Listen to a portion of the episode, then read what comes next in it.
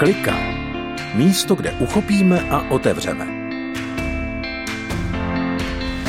Biblické příběhy uváděné do života pohledem Petra Hůště. Dobrý den, vítejte v pořadu Klika. Místo, kde uchopíme a otevřeme. Máme tady adventní čas klidnění, reflexe, ale také možná sprintu, stresu a vyčerpání. My tady v Rádiu 7 máme tento měsíc téma Světlo v temnotách a i ta má série Kliky tento měsíc se jmenuje 4 světla. Jako máme třeba divadelní hru 4 dohody nebo my křesťané 4 duchovní zákony, tak já mám sérii na téma 4 světla. Není to úplně přesně o světlech, ale o dopadu světla, kam světlo dopadá a co tam způsobuje. Já stále pracuji na Ukrajině jako humanitární pracovník. A jedna věc, kterou tam dělám, tak to je to, že spolupracujeme s vojenskými kaplany. Ti z 30% slouží vojsku, ale ze 70% civilnímu obyvatelstvu, které je zasaženo válkou. Tady ti vojenští kaplani slouží vojákům, kteří jdou do boje nebo ztratili někoho blízkého nebo byli zraněni, přišli třeba o končetinu. A vojenští kaplani jsou pro ty vojáky někým blízkým, ale taky psychologem, taky duchovním pracovníkem, jsou tam pro ně. Ale jsou také pro civilní obyvatelstvo, které je zasažené a je to zvláštní, když máte někde vojsko, tak se můžete na jednu stranu cítit bezpečně, na druhou stranu tam, kde je vojsko, dopadají také rakety a tam, kde je vojsko vás chrání, ale ono je ve válce, ono bojuje za vás, proto se na nic neptá. Vojsko může zabrat jakékoliv prostory, domy, auta a civilní obyvatelstvo to nenese vždy dobře. Ale vojenský kaplan tam nepřichází z pozice moci, ale spíše z pozice jako člověka, služebníka. On ty lidi vyslechne, pomodlí se za ně. On jim přinese často humanitární pomoc v podobě potravin, hygienických potřeb, léků. Dá se říct, že v těchto válečných místech temného pekla kaplan přináší světlo. Ježíš Kristus říká, že je světlem světa, ale že i my máme být světlem světa. Že my máme odrážet to jeho světlo. Vítejte v pořadu Klika dnes na téma světlo alternativy.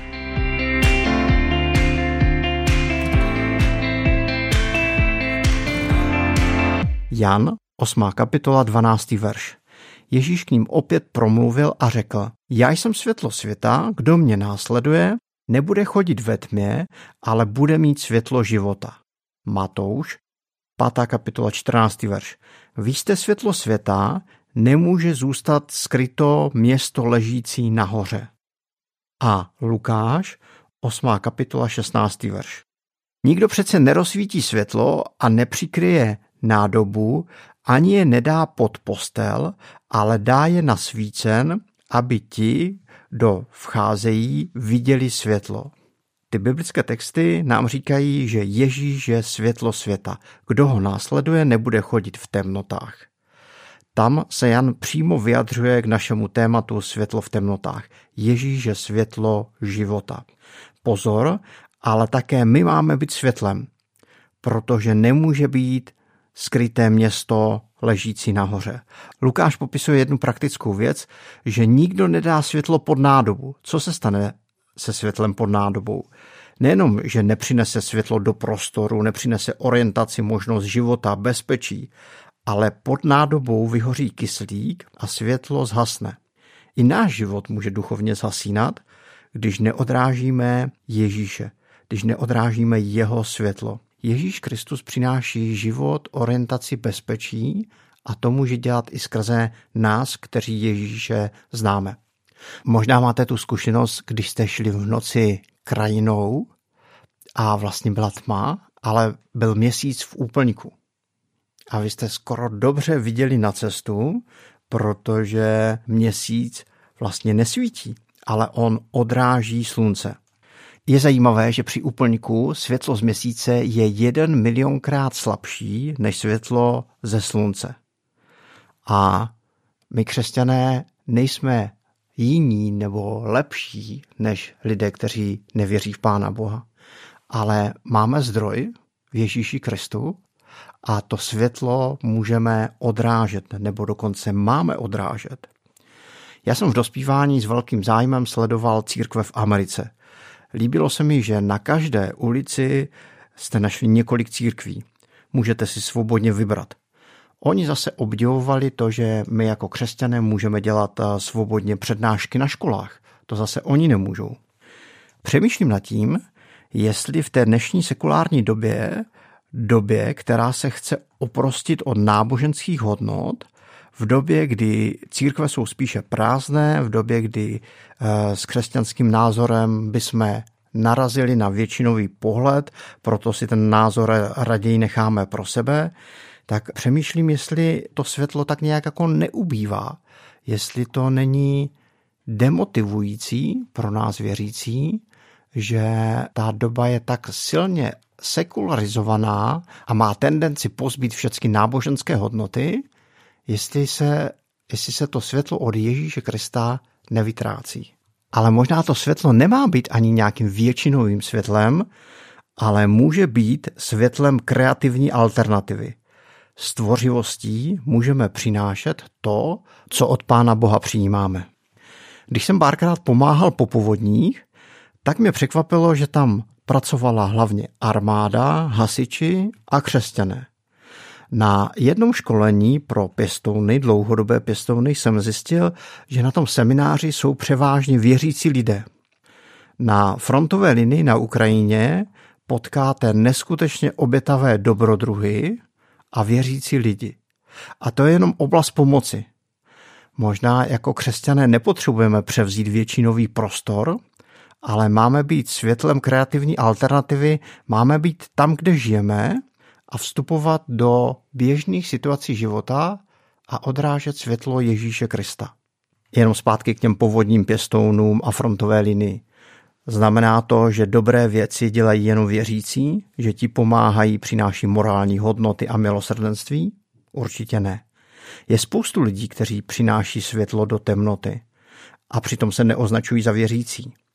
Ale možná jsou inspirováni stejným zdrojem světla a jenom to tak nenazývají. Tímhle světlem nemusíme být jenom k milosrdenství inspirováni, ale s tímhle světlem můžeme mít dokonce osobní vztah. Když přemýšlím nad tématem světlo kreativní alternativy, tak nevím proč, ale stále mi přichází na mysl jeden příběh, a to je příběh Jonáše. Jonáš, 1. kapitola, 1. až 3. verš. Stalo se slovo Hospodinovo Jonášovi, synu Amítajovu. Vstaň, jdi do Ninive, toho velikého města, a volej proti němu, neboť zlo, které páchají, vystoupilo před mou tvář. Ale Jonáš vstal a uprchl do Taršíše, pryč od Hospodina. A ještě Jonáš, 3. kapitola, 9. verš až 4. kapitola, 3. verš. Kdo ví, možná se Bůh v lítosti obrátí a odvrátí od svého planoucího hněvu a nezahyneme. I viděl Bůh, jak si počínají, že se odvrací od své zlé cesty, a litoval, že jim chtěl učinit zlo, které ohlásil. A neučinil tak. Jonáš se velice rozezlil a planul hněvem. Modlil se k Hospodinu a řekl: Ach, Hospodine, což jsem to neříkal, když jsem byl ještě ve své zemi? Proto jsem dal přednost útěku do Taršíše. Věděl jsem, že jsi Bůh milostivý a plný slitování, shovívavý a nesmírně milosrdný, že tě jímá lítost nad každým zlem. Nyní, Hospodine, vezmi si prosím můj život, lépe abych umřel, než abych žil. Jonáš byl povolaný Hospodinem konfrontovat Ninive, dá se říct být světlem alternativy, přinášet hodnoty, které většinová společnost nezdílela a pozitivně nepřijímala. Proto se Jonáš rozhodl utéct. Dostal však drsnou lekci a také druhou možnost to napravit. Šel to udělat a to, co se stalo, ho naštvalo. Lidé v Ninive si totiž uvědomili své zlé jednání a činili pokání. A Hospodin, ten milostivý, plný slitování, shovívavý, nesmírně milosrdný, se nad lidmi z Ninive slitoval. A Jonáš to nemohl rozdýchat. Mám pocit, že ten příběh Jonáše vlastně odráží to téma světlo kreativní alternativy. I my máme být světlem, odrazem Ježíše Krista a někdy můžeme přinášet hodnoty, které nebudou většinově přijímané. Naše světlo však nestojí jenom na komunikovaných hodnotách, ale i na tom, že svým životem odrážíme nesmírně milosrdného Boha.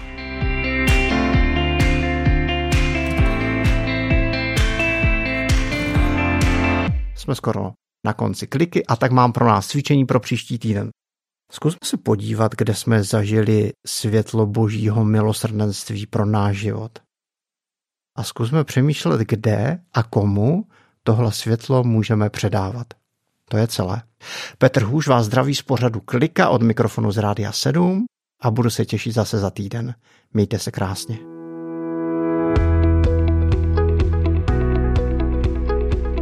Podcast Klika vznikl na Rádiu 7, které žije z darů posluchačů. Pokud nás budete chtít podpořit, budeme rádi.